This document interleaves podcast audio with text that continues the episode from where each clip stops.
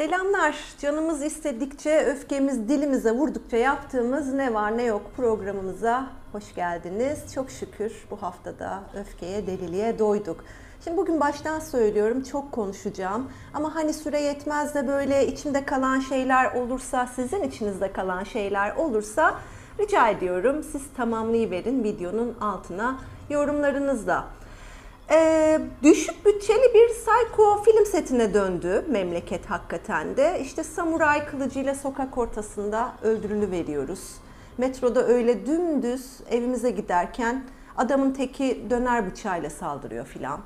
Bir adam bomba attı ya geçen hafta, geçen e, sene bir kadının evine. Hem de kafayı taktığı kadının ailesiyle yaşadığı eve. Kadının kendisinden ayrılmasına katlanamamış beyefendi. Bu hafta ifadesi çıktı ortaya. Ha bir de diyor ki Dilek benim en yakın arkadaşlarımla görüştüğünden namusum gitmiş gibi e, hissediyorum. Bu durum beni çıldırttı. Yani çılgınlıklarınız hep bize maşallah. Niye hiç patrona çıldırmıyorsunuz? Gerçekten merak ediyoruz. Şimdi bu hafta bir Sayko Haber'de Ümraniye'den geldi. Gürsel Kaya eşi Şengül Kaya'yı temizlik yaparken gürültü çıkardı gerekçesiyle elektrik süpürgesinin kablosuyla boğarak öldürdü. Neden? Çünkü kadını temizlik yaparken gürültü yapması nedeniyle öldürmek artık çok olağan geliyor yani bu ülkede erkeklere. Olağan geliyor kardeşim. Yani bu yaşadığımız bu korku filmi ikliminin bir yanı işte bu olağan erkeklik, şiddetin devlet tarafından teşviki, cezasızlık. Ama tabii bir başka yan daha var. Yani e, zaten şiddet konusunda e, bozuk olan toplumsal ayarlar üst üste binen başka sorunlar yüzünden iyicene böyle bozulmuş durumda. Şimdi Sağlık Bakanlığı geçenlerde bir istatistik yayınladı. 2009 yılında 1000 kişi başına günlük 29 antidepresan ilacı düşüyormuş. Bu oran 2020'de 49'a çıkmış. Yani 2017'den 2021'e geçen 5 yıl içinde e, antidepresan kutu sayısı, satılan antidepresan kutu sayısı 11,5 milyon artmış bu memlekette.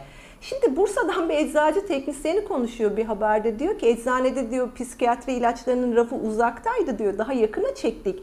Ağrı kesiciler gibi diyor böyle çok sayıda satılıyor. Yani peynir ekmek gibi dedikleri bu olsa gerek diyeceğiz de kardeşim yani peynir ekmeği de böyle alamıyoruz vallahi. Bu arada 2022 e, yılının Dünya Mutluluk Raporu da açıklandı bu hafta. Türkiye 146 ülke arasında 112. olmuş. Bu sıralamayla 112. E, olması gururuyla bir önceki yıla göre 8 basamak düştüğünü de bu sıralamadan öğrenmiş durumdayız. İlginç de bir bilgi vereyim. Şimdi Türkiye'de Spotify'da geçen yıl en çok dinlenen iki podcast'te ruh sağlığı ile ilgiliymiş. Neden acaba? Valla terapiye açız. Karnımızı antidepresanla doyursak yeri. Zaten yani hem terapi hizmetleri hem antidepresanlar yani o kadar pahalı ki gerçekten de bunları alırsak zaten karnımızı başka bir şeyle doyurmaya olanak kalmıyor. Misal Sağlık Bakanı Fahrettin Koca her aile sağlığı merkezine bir psikolog atanacağı sözünü vermişti. Ama bu sözü tutmadığı gibi bugün hem her hastanede psikolog yok hem de psikolog olan hastanelerden e, böyle randevu almak, psikoloğa erişebilmek için filan ya yani hayattaki bütün şansınızı kullanmanız gerekiyor gerçekten de. Biliyorsunuz özel kliniklere gitmekte hani ülkenin çok büyük bir kısmı için hani neredeyse lüks kategorisine girmiş durumda. Ama biliyorsunuz ki her şeyimiz gibi ruh sağlığımızda tabii ki diyanete emanet hastanelerde, yurtlarda, ne bileyim eğitim kurumlarında, gençlik merkezlerinde, gençlik kamplarında, ceza infaz kurumlarında, sağlık kuruluşlarında, sosyal hizmet kurumlarında ya aklınıza gelebilecek her yerde Diyanet İşleri manevi danışman atamış durumda Dinimiz işte inancımız, aile saadetimiz, giyim kuşamımız, patronlarla ilişkilerimiz, sosyal hizmetlerden yararlanacaklarımız her tarakta bezi var Diyanet'in. E tabi bu her tarakta bezinin olmasıyla da aslan payını hep alıyor tabii ki. Malum bütçe görüşmeleri başladı biliyorsunuz bu hafta. Saray bütçe teklifini açıkladı. tabii ki en büyük artışı Diyanet'in bütçesi yaşadı. Yani Diyanet yine pek çok bakanlığı geride bıraktı.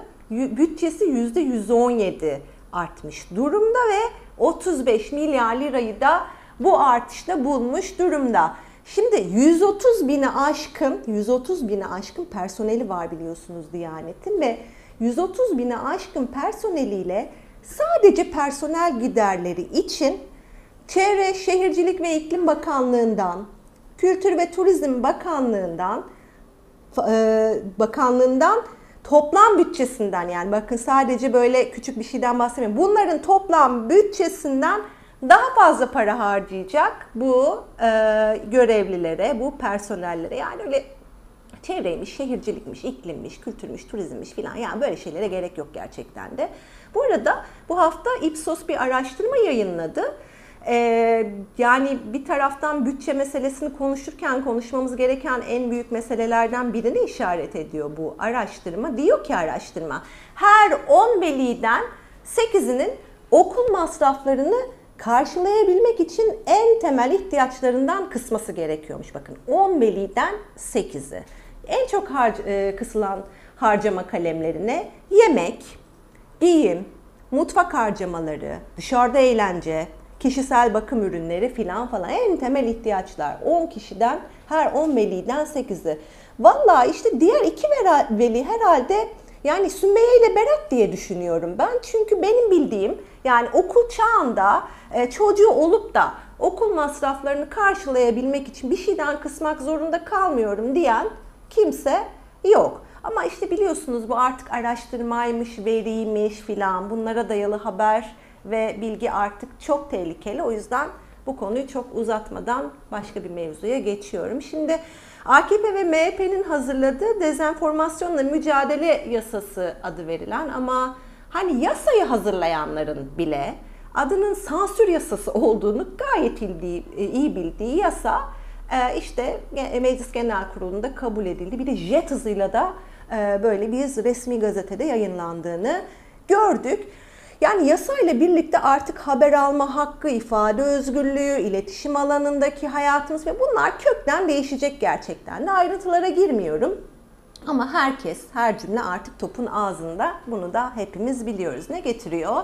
Bir kere Türk Ceza Kanunu'nda yanıltıcı bilgiyi alenen yayma diye yeni bir suç icat edilmiş durumda. Bu suçu işleyenlere de 3 yıl ceza e, hapis cezası öngörülüyor. Bir de diyor ki suçun diyor böyle hani bir örgütün faaliyeti çerçevesinde işlenmesi halinde ceza arttırılacak filan. Zaten işin, işin içinde örgütlenme oldu mu vay halimize gerçekten de. Bununla yetinmiyor. Mesela medya kuruluşlarına para cezası, sosyal medya ağlarına bant daraltma yaptırma filan falan bir sürü şey var işin içinde. Şimdi Ankara Üniversitesi Hukuk Fakültesi öğretim üyesi Türkan Yalçın çok güzel bir ifade kullanmış bu yasa için. Diyor ki artık bu düzenlemeden sonra tamamen zihnimize karakol kuruluyor diyor. Valla aynen hocam. Cezaevleri ağzına kadar dolu olduğu için çareyi herkesin zihnine bir karakol, bir cezaevi e, kurmakta bulmuş gibiler gerçekten de. Yani istiyorlar ki hepimiz Abdülkadir olalım. İşte böyle fikrimizi, gerçeği, ne bileyim halkın ihtiyaç duyduğu bilgiyi değil de hani böyle bize hizası çekilen onların istediği gibi e, filan yazalım görevimizi yerine getirelim. Şimdi bu AKP ve MHP milletvekillerinin hani ülkenin ağzına kilit vurmayı hedefleyen sansür yasasını meclisten geçirdikten hemen sonra büyük bir mutlulukla bir de poz verdiklerini gördük biliyorsunuz. Böyle kameralar karşısına geçtiler, dizildiler yan yana. bu bir gelenek olmuş gibi hakikaten de bu böyle toplu fotoğraf çektirme hali. Benzer işleri bir hatırlayalım.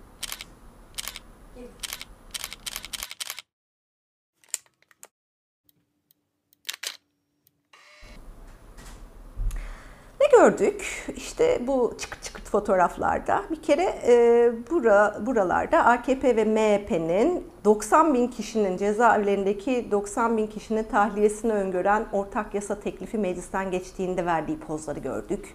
Eser Vakfı'nın yurtlarında gerçekleşen tecavüzlerle ilgili bir kere olması karalama için gerekçe olamaz diyen Aile Bakanı Sema Ramazanoğlu hakkında verilen gen soru önergesinin reddedilmesinin ardından böyle AKP'li vekillerin sıraya girerek Ramazanoğlu'nun elini e, sıkıp tebrik ettiği fotoğrafları gördük. 17-25 Aralık e, patlak veren yolsuzluklar sonrasında e, 4 bakanın Yüce Divan'a gönderilmesi için verilen önergelerin reddedildiği fotoğrafları gördük. İyi oluyor bunlar. Yani bunlar geleceğe birer belge efendim hepsini saklıyoruz. Şimdi bu dönemi özetleyecek çok iyi bir belge daha çıktı ortaya bu haftalarda, bugünlerde. Şimdi Türkiye'nin 1 e, Ekim 2022 itibariyle böyle nur topu gibi bir belgesi oldu. Gerçekliğin tek e, ölçütü ilan edilen yeni bir varlığımız var artık. Dezenformasyon bülteni. Kendisi sansür yasasına çok yakışan bir bülten. İletişim Başkanlığı'nın mamülü efendim. Şimdi bu bültende İletişim Başkanlığı basında ve sosyal medyada dolaşıma giren haberler arasından kendince yalan haberleri seçip böyle Paint'te yapılmış gibi bir mizampajla altına kendi doğrusunu filan yazıyor. Yani adı da çok hoş ha yani dezenformasyon bülteni. Hani bu zekice ismi kim bulmuş olabilir acaba? Kimseye laf bırakmayalım yani yaptığımız işin adını da gerekirse biz koyarız filan demek gibi bir şey hakikaten de. Dezenformasyon bülteni yani tam bir akıl dane işi hakikaten de. Bir de logo koymuşlar. Bir de logoları var tabii böyle parmak sallıyor falan teni. Yani böyle parmak göstermeler filan. Şimdi ne vardı mesela geçen haftaki dezenformasyon bülteninde? Bartın'da 41 işçinin hayatını kaybettiği maden faciasıyla ilgili şöyle bir ifade vardı. Söz konusu Sayıştay raporlarındaki öneriler dikkate alınmış, hatta mevzuatın gerektirdiğinden fazla tedbir alınmıştır diyor. Gerektiğinden fazla. İspat et kardeşim. Çıkar göster yani. Ne yaptın? Devletin elinde yok mu o gerektiğinden fazla ne yapıldığını gösteren veri, bilgi, ne bileyim bir takım belge, şu bu. Sayıştay raporu devlet raporu değil mi yani? Devletin bir kurumunun raporu değil mi? Ama yok. Şimdi cümleyi böyle kurunca ikna olamadıysanız eğer elimizde nur topu gibi bir de sansür yasası var. Sizi onunla ikna ederiz. Vay sen neden ikna olmadın da soru sordun. Cezasının kılıfı da hazır beyefendilerin elinde. Tabii ceza dediğimizde sadece hapis cezası falan değil yani yanlış anlaşılmasın şimdi. Ellerinde hani basını susturmak için böyle epey başka çivili sopada tutuyorlar yani. Misal Rütük o sopalardan bir tanesi. Şimdi bu hafta Televir televizyonuna tip İstanbul Milletvekili Sera Kadıgil'in Diyanetle ilgili sözlerini gerekçe göstererek 3 günlük yayın durdurma cezası verdiler. Şimdi bu cezayı aynı e, yani bu cezayı verdikleri aynı maddeden bir ceza daha alırsa Tele1 lisansı iptal edilecek. Yani televizyonu kapatmanın yolunun taşlarını Rütük müteahhitliğinde döşüyorlar efendim. Şimdi bir diğer sopada biliyorsunuz basın ilan kurumu Evrensel Gazetesi'ne okurları birden fazla gazete aldığı için ilan kesme cezası verdiler. Biliyorsunuz gazete karara itiraz etti.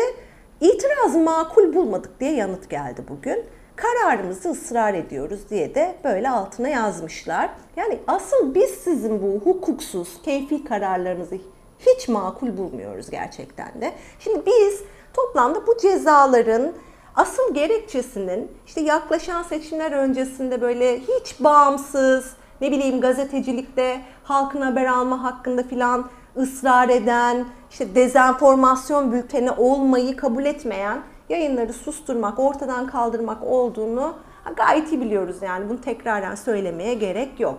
Şimdi sansür yasası, basın ilan kurumu, rütük sopası, dezenformasyon bülteni derken ister misiniz efendim yakında şöyle bir manzarayla karşılaşalım? Böyle bir manzara. Şimdi bu karpuz kabuğu fikirlerden e, biz de biraz korkuyoruz aslında. O yüzden hızlı geçelim bunu. Ya geçelim diyeceğim ama geçemiyorum hakikaten de. Şimdi geçen hafta bir haber okudum da yani böyle gözümün önünde koskoca saray canlandı hakikaten de. Koskoca saray odası. Ya bir gülme geliyor hakikaten aklıma geldikçe. Valla başımıza işler açılacak ama anlatmadan da duramayacağım gerçekten. Şimdi Ee, Cumhurbaşkanı Recep Tayyip Erdoğan'ın çalışma odasında iki tane böyle kocaman televizyon varmış efendim. Ve o iki koca televizyonda da işte A Haber'le TV24 sürekli açıkmış. Şimdi Erdoğan bu yayınları seyrederken hani bazı altyazıları beğenmeyerek yayına müdahale ediyormuş. İşte çağırıyormuş birini. Şimdi isim vermek istemiyorum. Kendisi çok e, alıngan bir insan. Biz kısaca FA diyelim. Yani işte çağırıyormuş. Onu kendisine göre doğru olan ifadeyi söylüyormuş, düzelttiriyormuş e, filan falan. Yani böyle gözünüzün önüne geldi mi sahneler gerçekten? Yani görüyorsunuz aynı zamanda genel yayın yönetmeni kendisi tüm gazetelerin künyesine genel yayın yönetmeni bölümüne böyle RT damgası falan hani basıp geçsek gerçekten çok memnun olacak bir insan. Şimdi biliyorsunuz kendisi aynı zamanda e, doğum kontrol amiri. AKP'ye yeni katılan e, bir isim var biliyorsunuz. CHP milletvekili Mehmet Ali Çelebi e, AKP'ye geçti.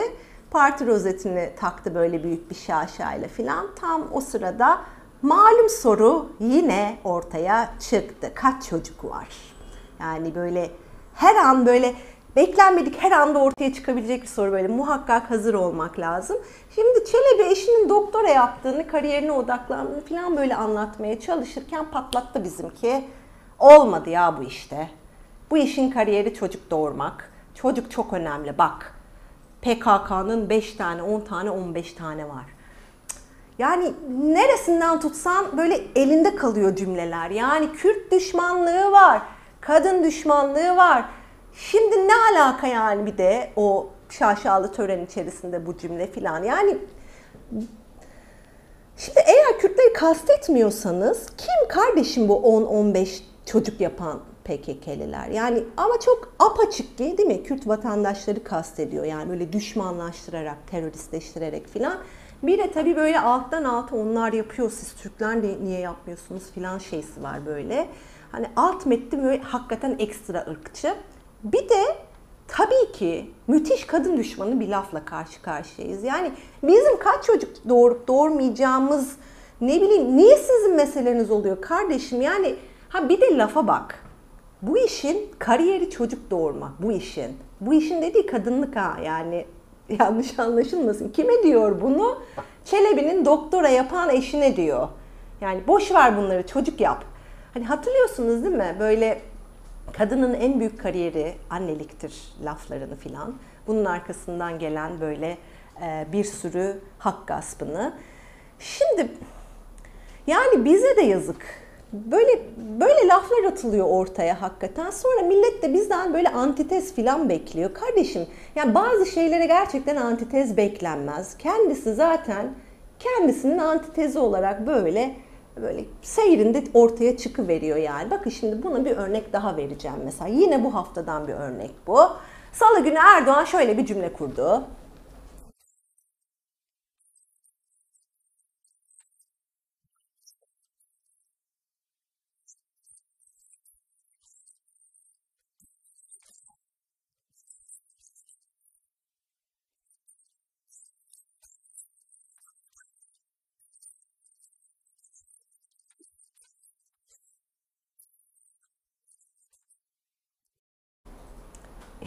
İnsan sormak istiyor. Bundan şeyin haberi var mı mesela cazibenin? Yani çünkü hani gençlerin şu cümlelerle hiçbir alakası yok. Yani bu cümlede tek özne gerçekten sadece cazibe olabilir. Neyse biz şimdi bu haftanın en önemli gündem başlıklarından bir diğerine ilişkin de iki çift laf edelim. Geçen programımızda da konuşmuştuk biraz biliyorsunuz. Şimdi CHP lideri Kılıçdaroğlu'nun başörtüsü çıkışının ardından Erdoğan aile kurumunu güçlendirmek üzere ek düzenlemeler yapalım deyip anayasa değişikliğini biliyorsunuz gündeme getirdi bu hafta. İşte bu değişikliğin nasıl bir değişiklik olacağına ilişkin işte bilgiler ortaya saçılmaya başlandı. Zaten hani böyle Erdoğan da böyle bir çıkış bekliyormuş, ne bileyim böyle bir tartışma bekliyormuşçasına jet hızıyla huzura getirilen anayasa değişikliği taslağını e, ortaya serdi. Valla tavşan mavşan değil korkunç bir yaratık çıktı işin içinden. Şimdi ne değişiyor? Bir kere anayasada aile tanımını değiştiren 41. maddede bir değişiklik yapmayı öneriyorlar. Ne, ne diyordu 41. madde? İşte aile Türk toplumunun temelidir ve eşler arasında eşitliğe dayanır. Ne değiştiriyorlar? Diyorlar ki aile kadın ve erkekten oluşur. Bu ifadenin altı çiziliyor. Şimdi aile kurumunu güçlendirmek üzere ek değişiklik dedikleri aslında bir yandan kadınların haklarını tırpanlamanın böyle sonuna kadar kapısını açabilecek, bir yandan da yani böyle LGBT'yi düşmanlığını anayasal düzleme çekecek korkunç bir düzenleme. Geçen günkü yayında bu değişiklik önerisinin hiç de öyle söylendiği gibi yerli ve milli falan olmadığını gayet de Macaristan'dan tıpatıp kopya olduğunu söylemiştim. Açıp bakınız. Şimdi bir de 24. Bir, 24. maddede bir değişiklik yapacakları öngörülüyor. 24. maddede biliyorsunuz e, dini inanç ve kanaat hürriyetine yönelik bir madde. Ne ekleyeceklermiş? Kadınların başlarının ve boyunlarının açık veya örtülü olması, kamu hizmetlerinde görev almalarında ve eğitim öğretim hayatında ayrımcılık olarak kabul edilemez. Vay! Kadınlara bir istisna getiriliyor burada gördüğünüz gibi. Şimdi Anayasa Profesörü Ece Göztepe şahane bir tespit yapmıştı bu konuyla ilgili görüştüğümüzde. Diyor ki neden diyor yani erkeklerin ne giyip giymeyeceği, nerelerin örtüp örtmeyeceği düzenlenmiyor da sadece kadınların kılık kıyafetine ilişkin bir istisna getiriliyor. Kadınların kılık kıyafetlerinin ister de özgürlük amacıyla ister sınırlama amacıyla olsun bir norm konusu haline getirilmesi son derece tehlikeli bir şey. Tekrar edelim. Yani kimsenin giydikleri yüzünden ayrımcılığa uğramamasının en temel garantisi yani inanan, inanmayan herkesin özgür yaşamasının en temel garantisi, güvencesi gerçek bir laiklik. Yani gerçek bir laikliği güvence altına almayan e, bir düzende siz kadınlara böyle istisna laflar ederek hiçbir şeyi değiştiremezsiniz. Örnek mi istiyorsunuz kardeşim? Aha buyurun bu hafta yaşanan örneklerden bahsedeyim size. Aydın'ın Sultanhisar e, ilçesinden gelsin örnek. Orada bir KYK kız öğrenci yurdu var. Şimdi orada çalışan erkekler kızların kıyafetlerinden tahrik olmuşlar. Bunu da gidip yönetime söylemişler hiç utanmadan. Yönetimde böyle iki ünlem işaretiyle görüyorsunuz her yere bir duyuru asmış. Duyuru da işte diyor ki kardeşim toplumda genel kabul görmüş ilkelere aykırı kılık ve kıyafetle dolaşmalarına, genel ahlak kurallarına uymayan kişi veya toplumu tahrik ve rahatsız eden davranış ve eylemlerle bulunmalarına izin verilmeyecektir. Hele bak laflara. Yani nedir kardeşim mesela bu toplumda genel kabul görmüş ilkelere ayrı, aykırılık yani? Mesela kişi ve toplumu tahrik eden eylem ve davranış nedir? Mesela bir genç bir kadının crop giymesi mi mesela, short giymesi mi yani nedir kriteriniz hakikaten de? Kadınların ne giydiği, hani böyle kişi ve toplumu bu kadar rahat tahrik edebiliyorsa, rahatsız edebiliyorsa, ha bu nasıl bir anayasal hak hakikaten de? Şimdi bu uyarı çok tepki çekince şu gördüğünüz iki ünlemli uyarı, tabi hemen e, bir açıklama da yayınladı KYK yurdu. Tabii ki yine çok yanlış anlaşıldık deyip mevzuyu kapatma çabasında valla hiç yanlış anlamadık kardeşim. Gayet iyi anladık. Ayrıca tam da yani kadınlar üzerinden böyle kılık kıyafet ayrımcılığı tartışması yürütürken fikrinizi, zikrinizi böyle açıkça ortaya koyabilen örnekler sergilemenizi de hiç şaşırtıcı bulmadık. Ha bir de tabii meclis kürsüsünden e, kadınları e, en çok özgürleştirenlerin kendileri olduğunu söyleyenlerin icra ettiği bir performans vardı bu hafta. Dün oldu. Bu kadınların kılık kıyafetleri yüzünden ayrımcılığa uğramalarını engellemekle övünen, bunu hatta böyle anayasal düzleme çıkartmak için değişiklik yapmayı öneren AKP sıralarından hem de bir kadın milletvekili, tip milletvekili Sera Kadıgil'in e, işte kürsü konuşması sırasında kadın gibi giyin, milletvekili giyin dediği ortaya çıktı. Şimdi hatırlarsınız değil mi? Yani Merve Kavakçı'ya meclis sıralarından edilen o korkunç laflardan nasıl da büyük bir mağduriyet devşirmişlerdi ama aynısını başka bir kadına yapmakta hiçbir beis görmüyorlar maşallah. Şimdi yalnız kadınlar ne dünyada ne Türkiye'de böyle saçlarına, kılık kıyafetlerine, özgürlüklerine, haklarına, varoluşlarına yönelik hiçbir müdahaleyi kabul etmeyeceklerini böyle alenen bangır bangır ilan ediyorlar biliyorsunuz. İşte bunun en güzel örnekleri İran'da yaşanıyor. İran'da Kadınların saçları rüzgarda savruluyor ve neredeyse İran Molla rejiminin de boynuna dolanıyor diyebiliriz. 5 ee, haftayı buldu protestolar ee, ve sokak sokak, üniversite üniversite, lise lise, fabrika fabrika, farklı iş yerlerinde boykotlar, grevler, eylemler devam ediyor. Sokak oldukça hareketli ve İran rejimi de böyle topuyla, tüfeğiyle saldırıyor halka. Bugüne kadar 25'i, 25'i çocuk 300 aşkın kişi protestolara katıldığı için öldürüldü. Ve 16 yaşındaki kız çocuğu Esra Panahi ise sırf İran rejimi marşını okumadığı için, okulda okumadığı için öldürüldü. Ee, bu hafta İran rejiminin evin cezaevinde siyasi koğuşta çıkardığı yangında çok sayıda kişinin öldüğü bilgileri de geldi tabii. Ee, sayı pardon. Of boğazım düğümlendi. Sayı açıklanmıyor.